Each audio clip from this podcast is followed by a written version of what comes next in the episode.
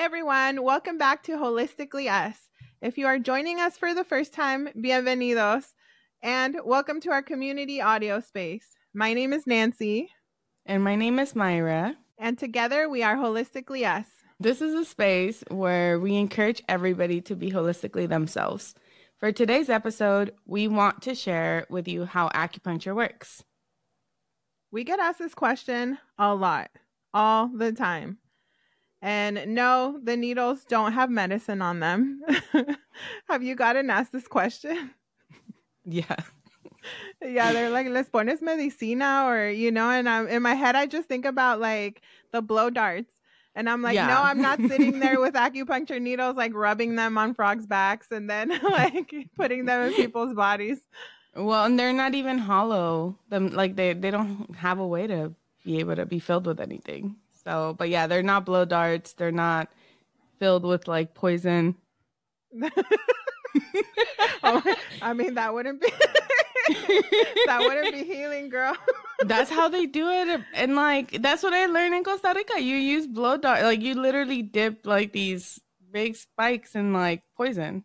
Well, back in the day, they did that. Wait, but for healing? No, not well. Actually, great question. Possibly, I don't know. Mira, that's for another episode. Yo no sé. Another episode. That's guys. not my Not area. this one. but good question. But the answer to ours is no. The acupuncture needles do not have medicine on them or in them. no, they do not. Uh, taking all that, that into account, uh, today's episode, we want to talk about how does acupuncture work. We want to give a little bit of the uh, Eastern perspective as well as the Western perspective.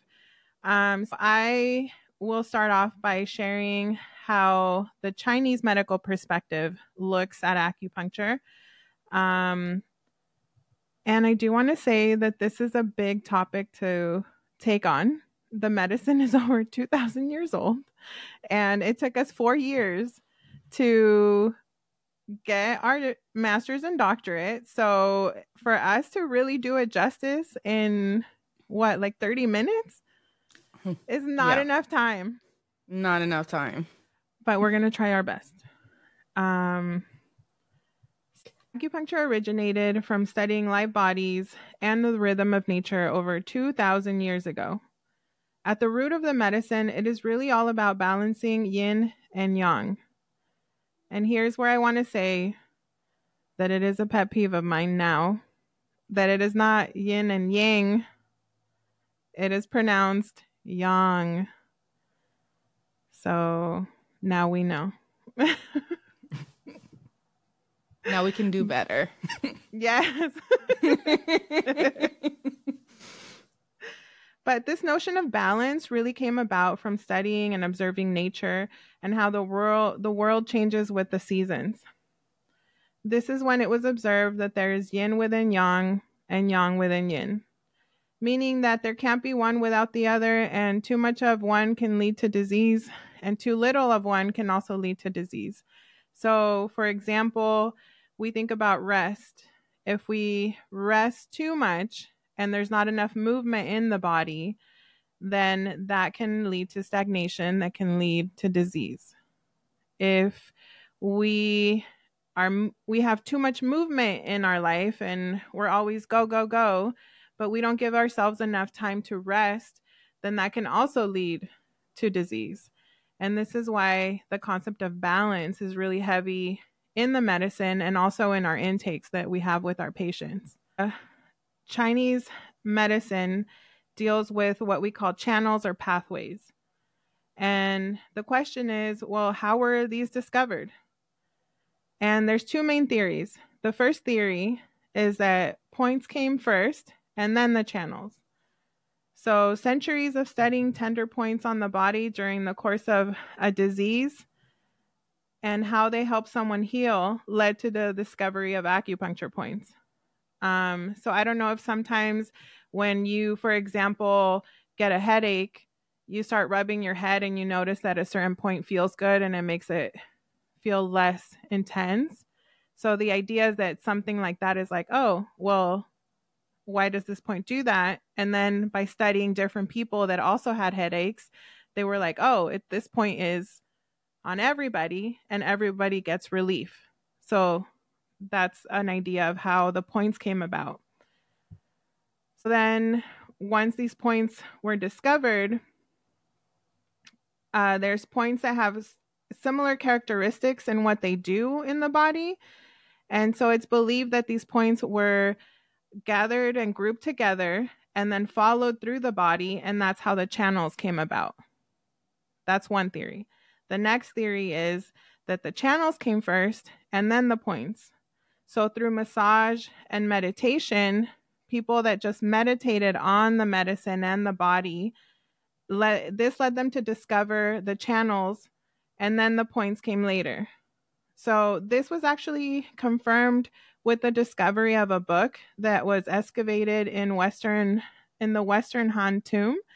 Um, and in this book, 11 pathways or channels were described, but there's no reference to any points. So there's a school of thought that be- that believes that the channels came first and then the points. So this is these are the theories behind how the channels came about. But okay, so there's channels and how does that work? So what channels do is that the channels transport chi and chi is energy or life force. And they also transport blood to every part of the body, and that provides nourishment, energy, and warmth to our tissues. So, if we look at the body like a plant, every organ has a channel, and the organ is the root, and the channel is the stem. And the different body tissues are the flowers. So, for example, the heart would be the root the heart channel that runs down the arm to the hand is the stem, and the tongue is considered the flower of the heart. So, this is where we can also see a little bit of the energetics of things because the shen or the spirit lies in the heart. And so, when somebody, for example, is angry, we say they have a hot tongue, right? Um, and that is like the energetics of the heart coming out. And so we would work on the heart to help with the anger. So that's just one example. So if we look at how the organ is the root, the channel is the stem, and the tissues that it touches are the flowers, then this is how we're able to help with different things within the body depending on the point.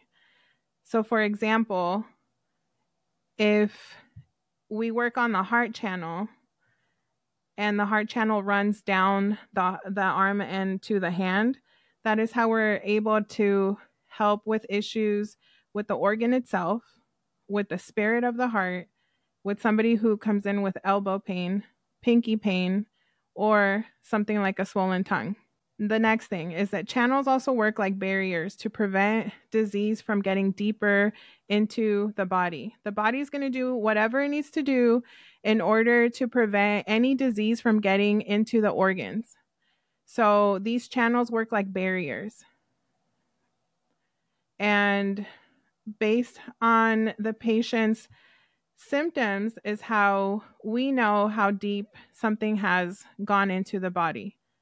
An example of this is when we see patients and they say that they have caught a cold. So if they come in and they say, Oh, I'm experiencing chills, then we know that's something that is more superficial. So it hasn't gone deep into the body yet. If a patient comes in and they say, I have a sore throat, then that that means that the disease is going a little bit deeper. Then, if the patient comes in and they say, Oh, I feel gurgling in my lungs, then now that disease has gone into the body and it is affecting the organ itself, which in this case would be the lungs. If you want to come in to see your acupuncturist as soon as you start feeling these symptoms so that we can, it's easier for us to treat and it takes less treatments normally. And we don't have to work with channels that are, um, I don't want to say deeper because it's not that it doesn't mean that the needle's going to go in deeper. It just means that it's more involved, right? Right. Yeah, isn't it fascinating though how like Chinese in the Chinese perspective, they they came up with this whole theory of how it goes deeper, but like you can like you just explain it so beautifully. How if you're having chills, it's superficial. I find that so fascinating. And- no, yeah, no, and it is really fascinating because as well for me coming from a very western mind heavy mindset when i started acupuncture school and they said oh these symptoms if you hear this this and this from patients this means it's more superficial. And to think that the medicine is over 2000 years old and all these people were observing the body and different diseases and writing down all the symptoms and now we know this and this and this leads to this disease and the level of death that that it's at in the body. Crazy. Yeah crazy amazing. And also how many people that they watch and like how much data is there really? We use all this information that they literally took so many years ago. It's amazing. Yeah and that's why i'm so surprised that the medicine doesn't have more respect in in the west right. because it's not like it's something that just started 100 years ago 200 years ago. It's 2000 years old and it has all this like you said data and information that's backing it up. And it's something that you can you can understand even with like a western background right? Chills versus like a sore throat versus like now we're gurgling and it's in the lungs. That's very like western but it's mm-hmm. really understandable like that too so. Yeah. And the other thing i wanted to share is that through the channels we're also able to see if uh, something is actually happening with the organ itself.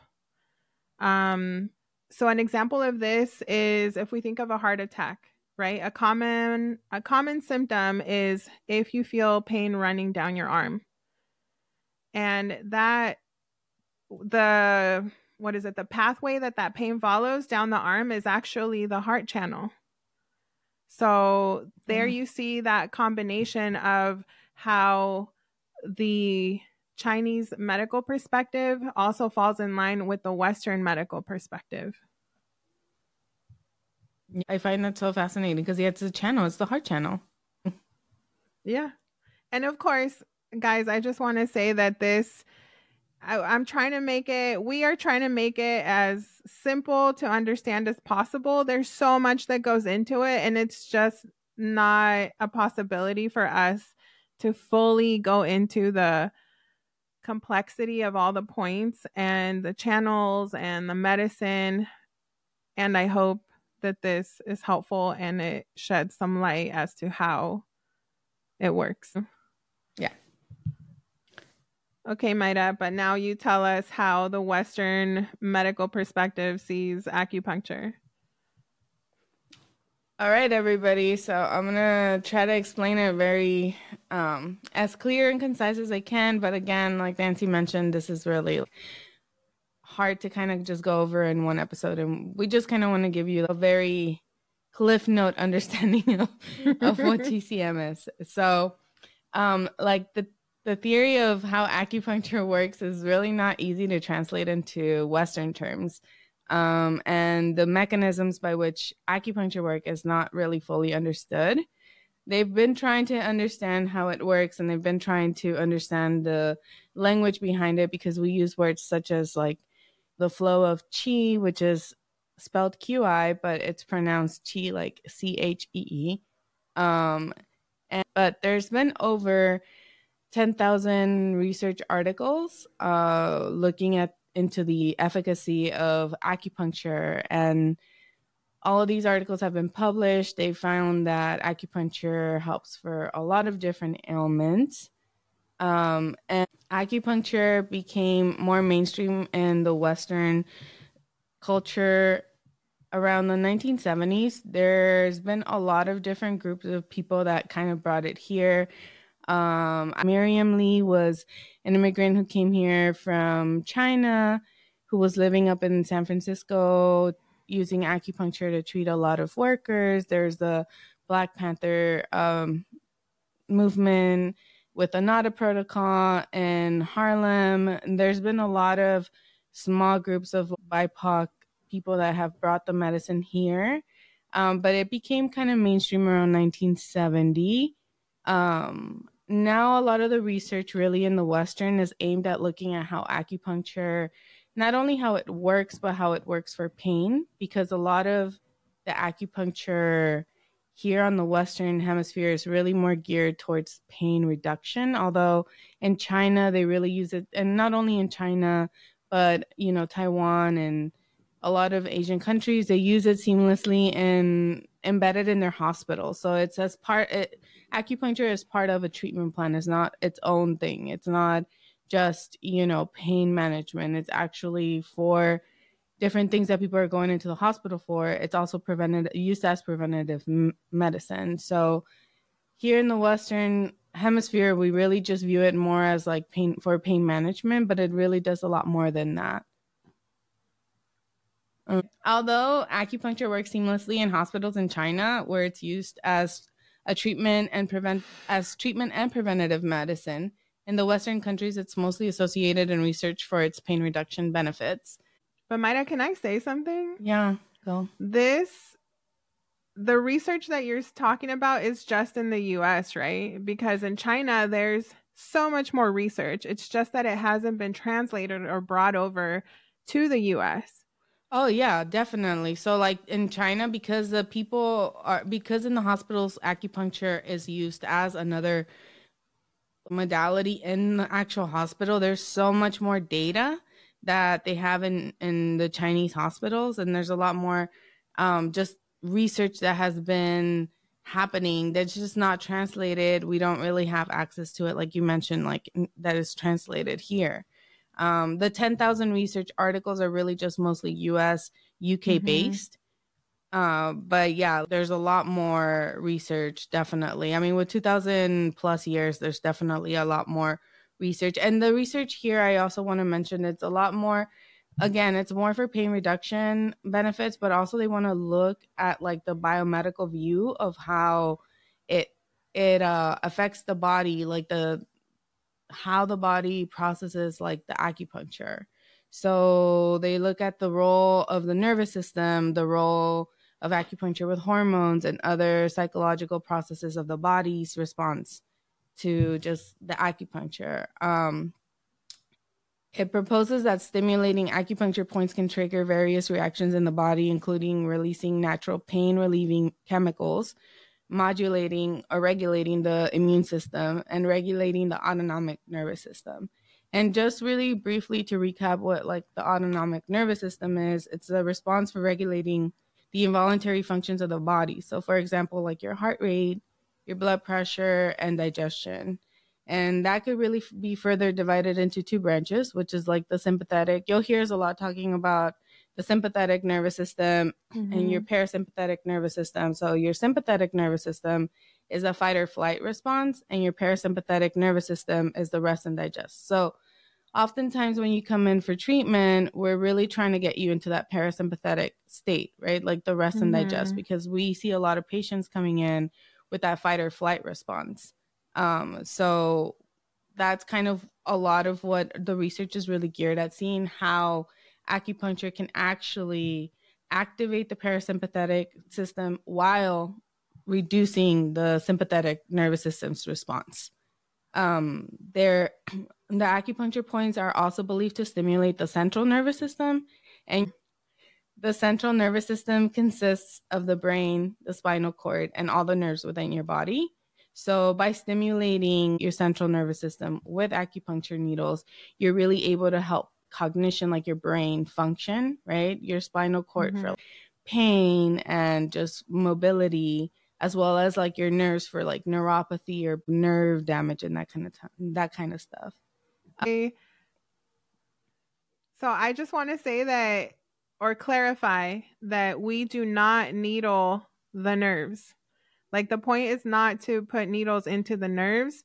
Um, it is just that the channels actually sometimes follow the nervous system pathways. So the way that the nerve travels, sometimes the um, or a lot of times the channel follows the same nerve pathway. And we, by inserting needles into those points, we're able to stimulate and access those nerves. Yeah, and just to kind of also clarify on that too, like um, they've found that uh, the acupuncture points actually sit on over areas that have multiple sensory neurons. So that's kind of so you're not really we're not really needling into nerves, but because they're sitting mm-hmm. over like multiple sensory neurons that kind of stimulates the brain to kind of release these neurons in the, into different pathways that help with the nerves and the pain and all those kinds of things. And yeah, these these uh, sites where the acupuncture points are are called receptive fields. So they just they're Nancy was mentioning like some of the channels run along certain like nerve pathways that help, but also a lot of the points are sitting over these receptive fields that and this is the research that they've been finding recently in the western cult in the western research of how they're able to kind of help for nerve pain without actually touching the nerve like to clarify, we're not needling into nerves and we're not needling into the spinal cord either. No. Um, and we're not going into your brain. These acupuncture points, they stimulate the central nervous system, and the central nervous system consists of these areas, but we're not going directly into the areas. So I wanted to add to make it very clear we do not needle the brain. We don't needle the spinal cord. We don't needle into your nerves. We don't needle into your blood vessels. We are trained to not do these things. We are trained to not needle your organs. And yes, this is another reason why you should get acupuncture from a licensed acupuncturist. and so, yeah, as we are needling these other places that are not any of the places Nancy just mentioned, uh, the acupuncture point sites release chemicals into the muscles and they release chemicals into the spinal cord and the brain. And these biochemical changes may st- stimulate the body's natural healing abilities and promote the physical and emotional well being. Um, and again, this is just a very rough cliff note on how the acupuncture points just have all these receptors that are sent to the brain that release chemicals into the body that help for all these things. To to add to that, this is how I explain it to my patients and when it was explained to me this way, I loved it. So you know when you get a paper cut and before you know it, there's a scab. And we're just like, "Oh, cool." Right? The body knew what to do. Same thing. Imagine the little microscopic we can call it a tear that the needle does in your skin that signals to your body to bring in all, its uh, blood to this area and then your body uses its own resources to go and heal that specific site so when it was told to me like that i said that makes sense and that does that does make a lot of sense Mm-mm. um I do want to say that oftentimes there are either um, physical therapists or chiropractors or doctors who are doing uh, acupuncture in quotation marks, but they're really in acupuncture, there's different meridians, right? There's different levels of we have like the muscle channel, we have the primary channel, we have different channels. And so when they're saying that they're working on acupuncture, they're actually just working on the muscle channel. So they're just releasing trigger points, but they're not really doing acupuncture because acupuncture is really the combination of it's a point prescription. It's a combination of points put together. Um, so as I was doing my research of, on on the Western understanding of acupuncture, they weren't using a singular needle in a singular spot and seeing like how that affects the nervous central nervous system. It was a combination of points that were meant to release these like n- chemicals into the body that help with the pain. So just keep that in mind whenever you are getting needles put in for on your like you know muscles that that's not really acupuncture and i just want to echo what Mayra is saying that i've gotten patients that say i don't like acupuncture because it's painful and then I say, Well, who did you go see to get acupuncture?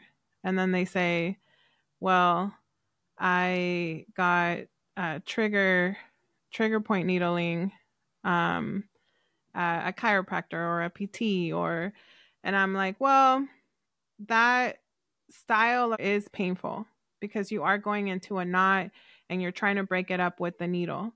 However, that is not acupuncture because, yes, like Mayra said, acupuncture is a point prescription.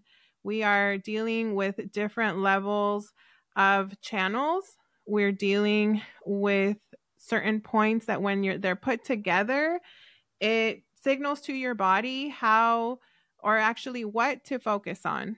So at the same time we're we're not just saying focus on this muscle, we're saying focus on this organ, focus on this um like calming down the nervous system, focus on hormonal issues. And it's not just one thing. It's uh, multiple things coming together to re to treat the root and the branch and the stem. We're treating the entire plant. So please, if you've only tried uh, trigger point needling, that is not acupuncture. So go see an acupuncturist.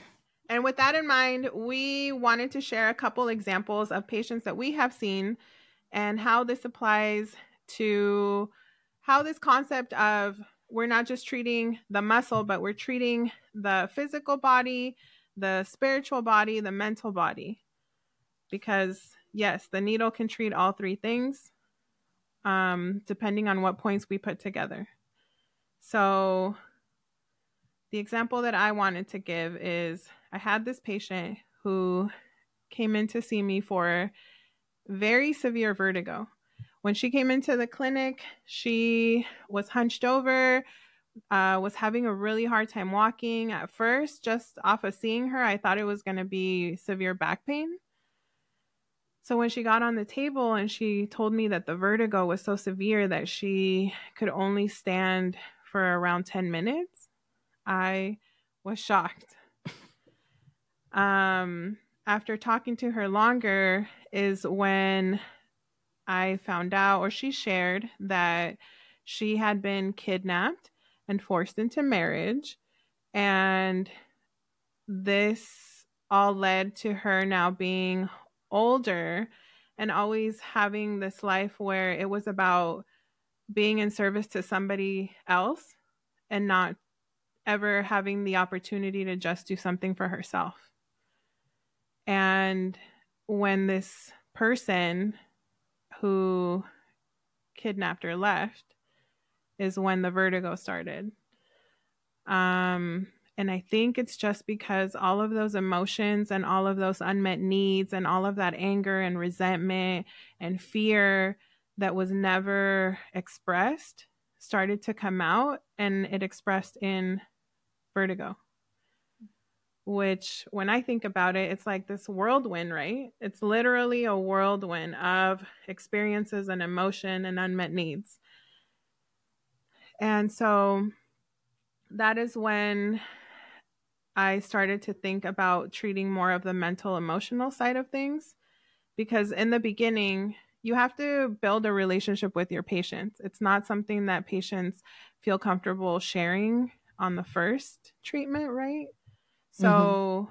after a few treatments of just working on the vertigo itself, we got somewhere, but it wasn't as far along as I wished it would have been. And then when she had the courage to share this with me, and then I we spoke about doing more emotional mental points to just help calm down the sympathetic nervous system, right? That fight or flight, and help her be more into the rest and digest so that she can be relaxed even in her home. That was so helpful. And when we started to work on releasing grief and releasing anger, that was really helpful. And when we were able to combine all those three together, that is when we saw the best results.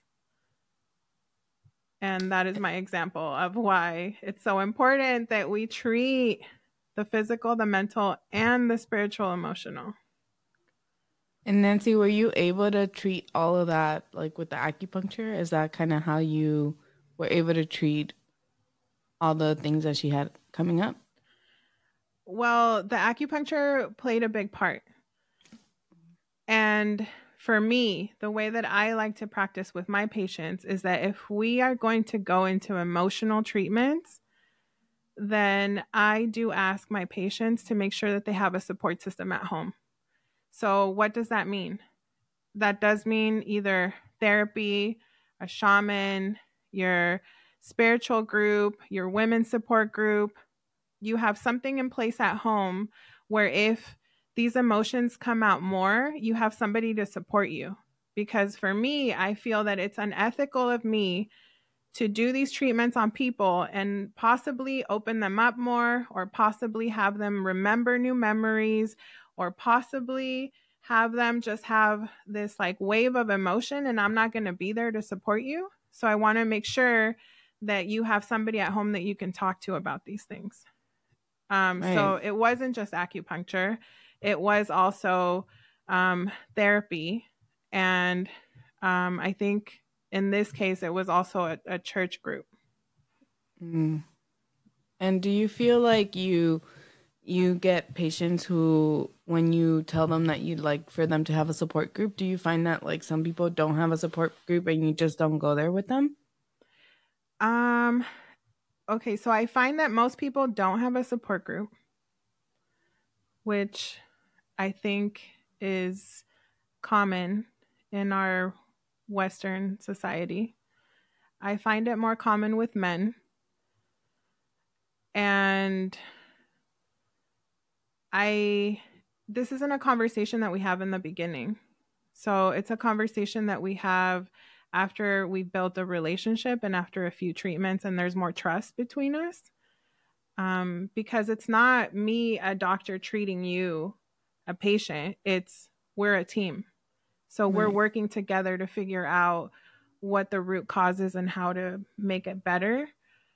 Um, and then once they feel comfortable sharing something like that, then I bring up this concept of there needs to be emotional support at home. And I find that people are more receptive at that. And also because there's no judgment. Like, right. people, not everybody believes in therapy, and that's okay. I just need you to have something at home where, like I said, a shaman, a therapist, a priest, um, a women's group, a men's group, whatever it is. Yeah, somebody to have your back in case things kind of come up and you need some support. That yeah, makes, makes and then you come and see seek acupuncture once a week until we start seeing um, a difference, and then at that point we start discussing. Okay, maybe you should come now every two weeks, or maybe you should come every three weeks or once a month because the point isn't for you to keep seeing your doctor. The point is for you to get better. And as much as I love my patients, you don't need to see me all the time, right? like, I want you to get better and live your life and enjoy your life. Yeah. You want everybody to get better and be out there being their amazing selves. Mm-hmm. But what's your story, Mayra? I'm really curious about this. Um, so yeah, my story.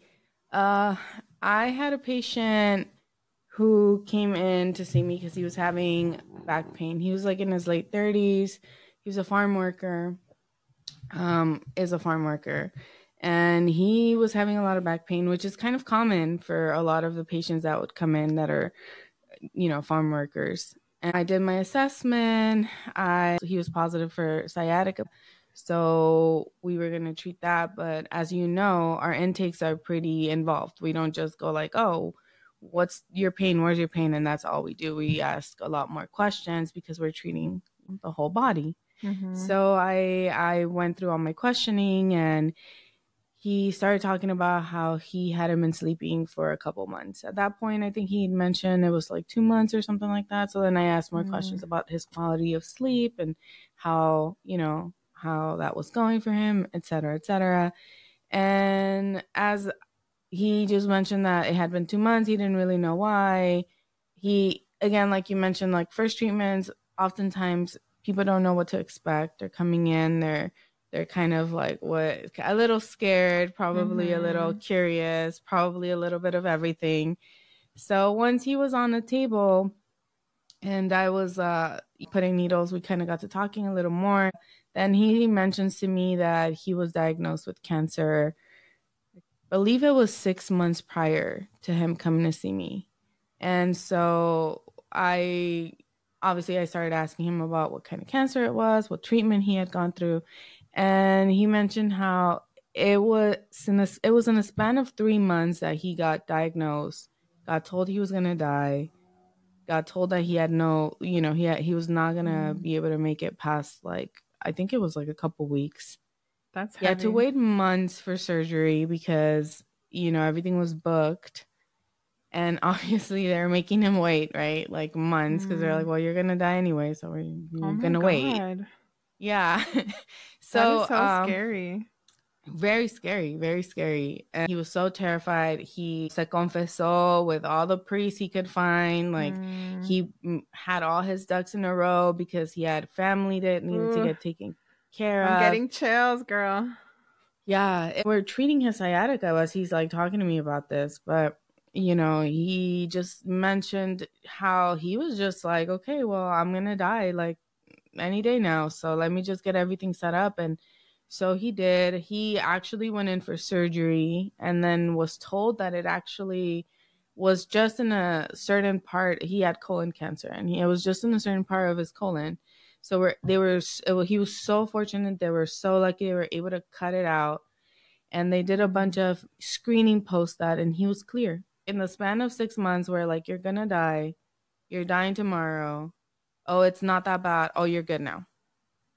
And he was just like a wreck.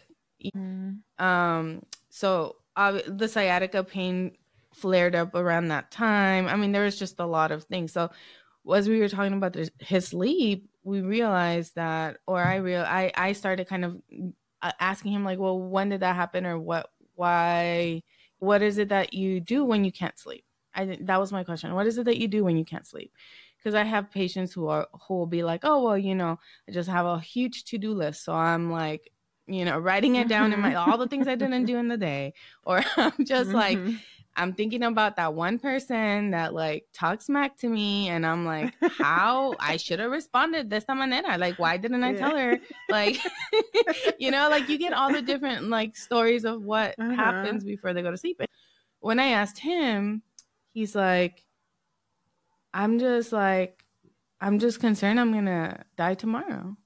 I'm just mm. thinking about like, well, did I do everything today to get set up for tomorrow? If I die mm-hmm. tomorrow. And so that's when I was like, yeah, we really need to work on making him feel safe in his body again, making him feel grounded, making him feel safe, making him feel like he's okay, you know, um, mm-hmm. and bringing down because he was completely operating on the fight or flight response. How could you not, right? Like you get told you're gonna die. So you're fully on that. You're fully on like I need to get all this ready before I die. Um so like you mentioned, I the first treatment is, you know, we worked on the sciatica pain and then I had him come back a week later and we discussed if he had like, you know, kind of similar to you like you you want to have your people have people because we are mm-hmm. a team. We can't fully take I mean, how can we fully take on this entire like we don't see the patients every day. They're not coming to see us. Mm-hmm. we're not on call 24 7 so if something comes up for you we can't really just answer the phone and and guide you through whatever it is that ne- needs to happen. So mm-hmm. we talked about therapy and you know by that point i feel like we build rapport like you mentioned like you build rapport with patients so they're a little more open. And as a guy he was definitely he had mentioned that they had offered that to him at the clinic that he had gone to but they never followed up with him on it. They just were like, oh, then aquí están estos papeles y necesitas ayuda. Oh no. Yeah, they never followed up on him to see if he had gotten any help or anything. So he mentioned like, oh yeah, they mentioned that to me, but I just, you know, like I don't know. So I said, okay, do you would you like me to help you kind of guide you through? So he brought his paper in with like his resources and we kind of narrowed down a couple that he kind of sounded good to him, like that resonated with him. Mm-hmm. So he mm-hmm. ended up getting um, a therapist and he had his wife come in to see me because she he also wanted her as part of his team Mm-hmm. and she was mm-hmm. also dealing obviously as her as his partner was dealing with her own share of things so eventually we ended up working on bringing him back bringing making him feel safe again that was ultimately our goal just putting him on the rest and digest and just not so much on this like fight or flight response. And slowly his sleep improved and his sciatica was pretty much gone by like second or third treatment. Acute sciatica was not that hard to mm. treat when when they came in but um the emotional stuff definitely was. And that's just kind of how the needles work right? Like we I, we worked on the physical body which which it was the sciatica pain like the muscle and all that but we also worked on the emotional like level where he was really feeling unsafe mm-hmm. do you think that that was um what we call susto? Oh, yeah. You know, because yeah. the way that I understand susto is como a little piece of your spirit is left behind at that event. And so then the work is like how to rejoin you so that you feel whole again. And it's not like your spirit is scattered. Right. He was very scattered. He was on this like running and he was leaving pieces of himself at every event, right? There was the event where he got told he had cancer. Then there was the event mm-hmm. where he was mm-hmm. told he wasn't going to make it, right? And then there was like three months of waiting for this surgery that was maybe going to save him and then not knowing. So there were little pieces of him that were left in a bunch of those events. And so bringing him back and that's why I said like grounding him and like making him feel like safe in his body because I think mm-hmm. that's what a lot of patients that I at least I've encountered they don't feel safe in their whatever event happened, yeah. X event happened that's traumatizing, they no longer trust the, their body. They no mm-hmm. longer trust themselves. Whether physically, emotionally, spiritually, not they're not connected. So connecting him up was super key in helping him helping his own body realize he was safe and he can move forward whole. Mm-hmm. Yeah, and I this is just such a good example of how it is not just about the physical body. Because let's say like you said the sciatica you took care of in what like 3 treatments? Yeah. And if we were just to say like okay, you're good then imagine how much that stress that he was holding in his body and the lack of sleep and like all those what is it like the fight or flight right the fight or flight of not knowing what or being in fear constantly yeah it's a constant fear and a constant like yeah. do i fight this or do i run from this imagine if that wouldn't have been addressed at all what impact the lack of sleep and always being in fight or flight and in fear, all that, how it would impact his body in the long run. Yeah, I mean, they say that stress is like one of the biggest uh, producers of diseases, right? Of mm-hmm. like issues in the body. Because when you're stressed, like you can't, your body's not functioning optimally. Your organs are not functioning optimally. So, yeah, if mm-hmm. you're guarding, if you're holding, if you're constantly stressed, if you're constantly like, oh my God, am I going to have to fight this or am I have to run from this? Like, where do I go? I don't feel safe. Like, it, it just does not, it's not healthy for the body to constantly be in that state. Mm-hmm. And then the other question is that, you know, how there's that, I don't know if it's a misconception or a stereotype that Latinos don't believe in therapy right? Like, oh, es que eso es para, para los locos. Like, we don't do that. Um, I think that it's has to do with the fact that we don't know how to access the resources sometimes. Because, like you were mentioning with this patient, it's like, oh yeah, I mean, I don't know if they're Latino, but yeah, that that just kind of like sparked this in me that it's like, oh, I, I didn't know. They kind of mentioned it, but I didn't know how to access it. And a lot of times we're there guiding our patients through, like you said, paperwork or websites or here's some resources and they also speak your language or, you know, and I think that's a big part into getting people into resources because a lot of times it's just that we don't know how to go about it. Yeah, and I agree. I think you we don't know how to go about it and I think that also there's not a lot of access to people who look like you, right? Like look like mm-hmm. us. So when I was helping this particular patient who is Latino, we were looking at the names and we were trying to we were reading little bios. They had little bios on there and he was choosing some that resonated with him and all the ones that pretty much resonated with him were like male Latino guys who's mm-hmm. who said who spoke Spanish because mm-hmm. that's his primary language. Mm-hmm. Um, but having the access also just like not being told explained things. The fact that they just handed him paper, which is common not just for th- for like resources for therapists, but oftentimes we get patients, right? Like I mean, at least for me, like that I'll get um, X-rays or MRIs mm-hmm. or CT scans or just anything, any results, and they'll hand them the results, and they'll be like, "Oh, you're fine," and that's mm-hmm. it. Like, "Oh, you're okay," or "Oh, you have sciatica," or "You have high cholesterol." That's it.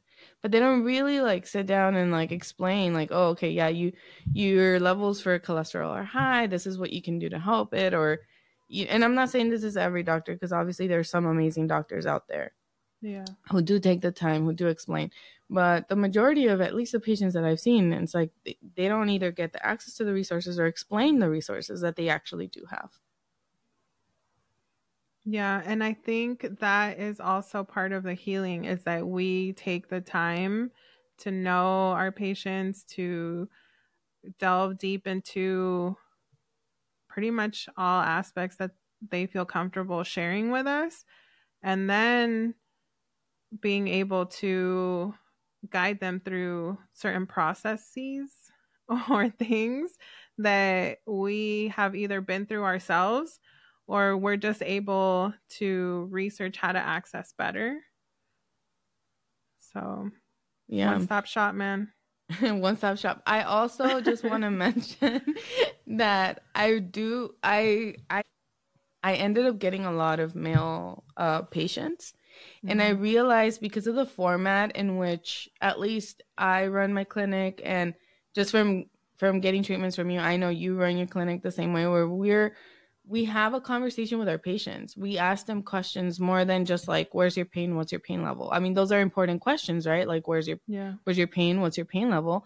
But we ask so many more questions. I've realized, at least in my own practice with my male patients, would typically be a lot more hesitant to try therapy because of the stigma of like not knowing they end up leaving treatment with me feeling like, hey, I kind of already talked to you. Like, what? Yeah. They, I'll be like, oh, have you thought about therapy? And they're like, yeah. why do I need therapy now? Like, I'm talking to you about my stuff right now, right? Yeah. Like, do you get that? Do you have patients that say oh that? God, I get that all the time. They're like, oh, well, you're like therapy. And I was like, no, I'm not a licensed therapist. I'm not, this is not therapy.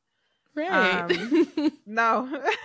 yeah, no. And it's like, you have to explain we have to explain to them that we're not licensed therapists that they need to go see somebody who is a licensed therapist because it's mm-hmm. so helpful. Um, but i do get a lot of patients who end up just saying like well yeah like i'm talking to you now. So why para qué? Yeah aquí. And i'm like no no no. No. No no no that is not happening. Um, but i do realize that they are a lot more open because they're mm-hmm. like hey well i'm kind of doing that with you. And then we have the conversation about how i'm not a licensed therapist and they I would like for them to go to a licensed therapist, they're like, okay, well, now that I know what that kind of feels like, even though I'm not a therapist, but they kind of got that like mm-hmm. talking about their things with me, then they're more open to being like, okay, yeah, then let me go see some of these resources you're sharing with me because mm-hmm. I kind of got a little bit of a taste, even though it's not really therapy. But I do see that they're a lot more open to it. Yeah, pienso que porque they have the opportunity to talk and just be their true selves and really like say what's happening.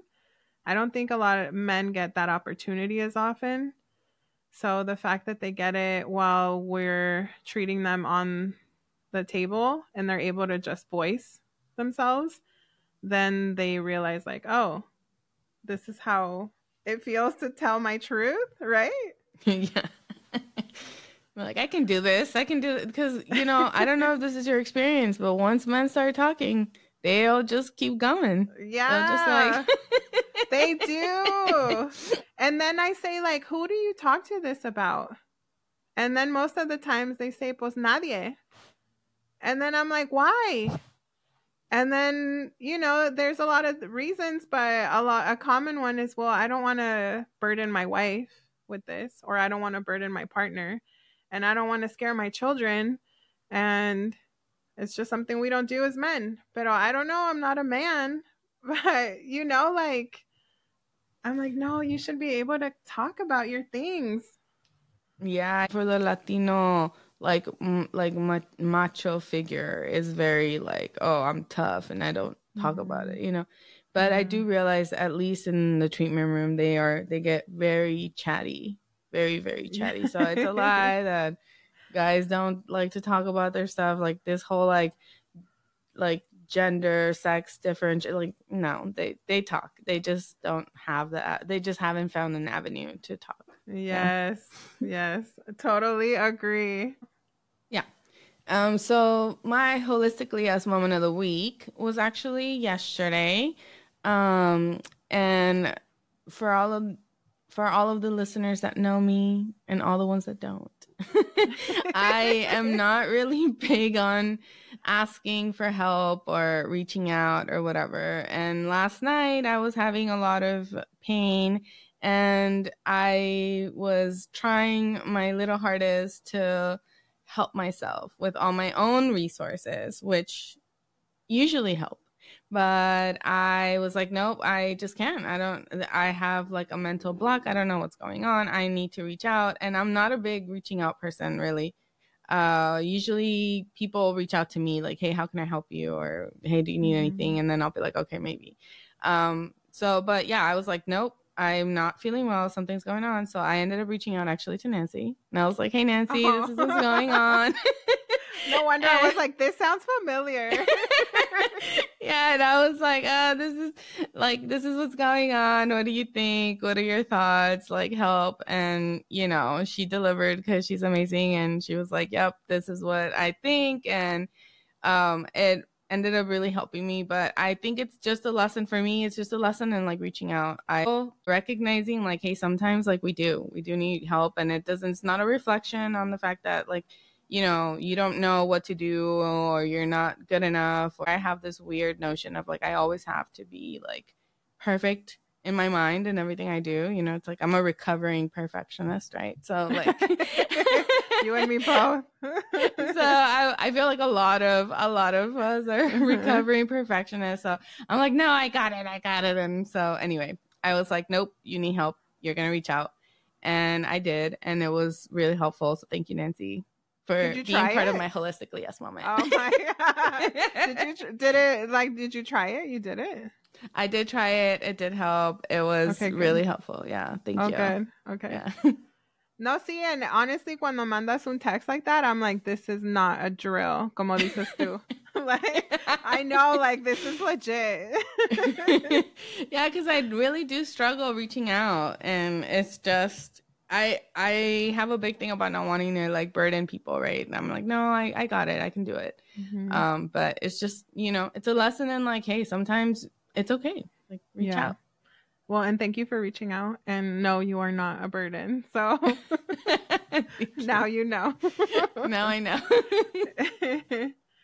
so, my holistically me moment of the week was that I had another person that I consider to be family um, reach out for help with something very heavy that normally I would have taken that on as my own.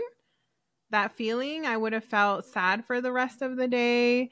I would have spent the entire day kind of thinking about them and how they're feeling and how they must be going through this and just re- researching and reaching for things on how I can give this to them or clean this for them or to like ease all these things without even being asked, right?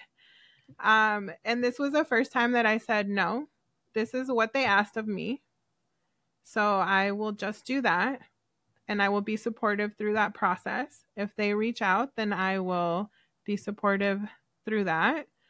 And this is not for me to carry. So I was kind of like, what? I don't feel sad. I don't know. It's like a weird. Porque es como si me siento triste por lo que están pasando, pero al mismo tiempo no es mi tristeza. I don't know how to explain it. So Yeah, I I, can that- empathize, but I'm Yeah. not like in the sorrow. Mm-hmm. Yeah, I think like, you know, like sometimes we can carry people's stuff. Mm-hmm. You can empathize, but you don't have to like like fix it. Yeah, I don't have to fix it and it doesn't have to dictate my the mood of my entire week, for example. Cuz that's what it would have been before. It would have been an entire week or even a month sometimes of me being like I'm so sad because they're sad, right? And it's like no, I'm I empathize and because I love them so much, I wish that they weren't going through this. And I of course I'm going to be there to support the best way that I can and it's not for me to carry. facts, girl. Speaking facts. So I thought, yo, I was like, whoa, what? This is new. And it's growth. It's amazing. yeah. But that was my moment. love it. Love love your moment. Well, with those two stories and our two moments of the week where we were holistically us, we want to encourage you to please share your stories of where you were holistically yourself this week. Feel free to leave a comment sharing that with us. And we want to thank you so much for joining us on this episode. If you have any questions, as always, feel free to leave us a comment. Don't forget to subscribe to the channel. Give us five stars. and leave a positive comment. Yes, yes. Leave a positive comment. You can also follow us on Instagram at Holistically Us. That's H O L I S T I C A L L Y U S. You can follow Nancy at Conexion underscore acupuncture. And you can schedule an acupuncture appointment with her if you're in the Dallas area. She's amazing, guys. Check her out. Check out her. And you can also follow me on my journey to building my new acupuncture practice, which is going to be opening next year um, at Florecer. Acupuncture. Y ahí nos vemos en el próximo capítulo. Adios, Adiós. everybody.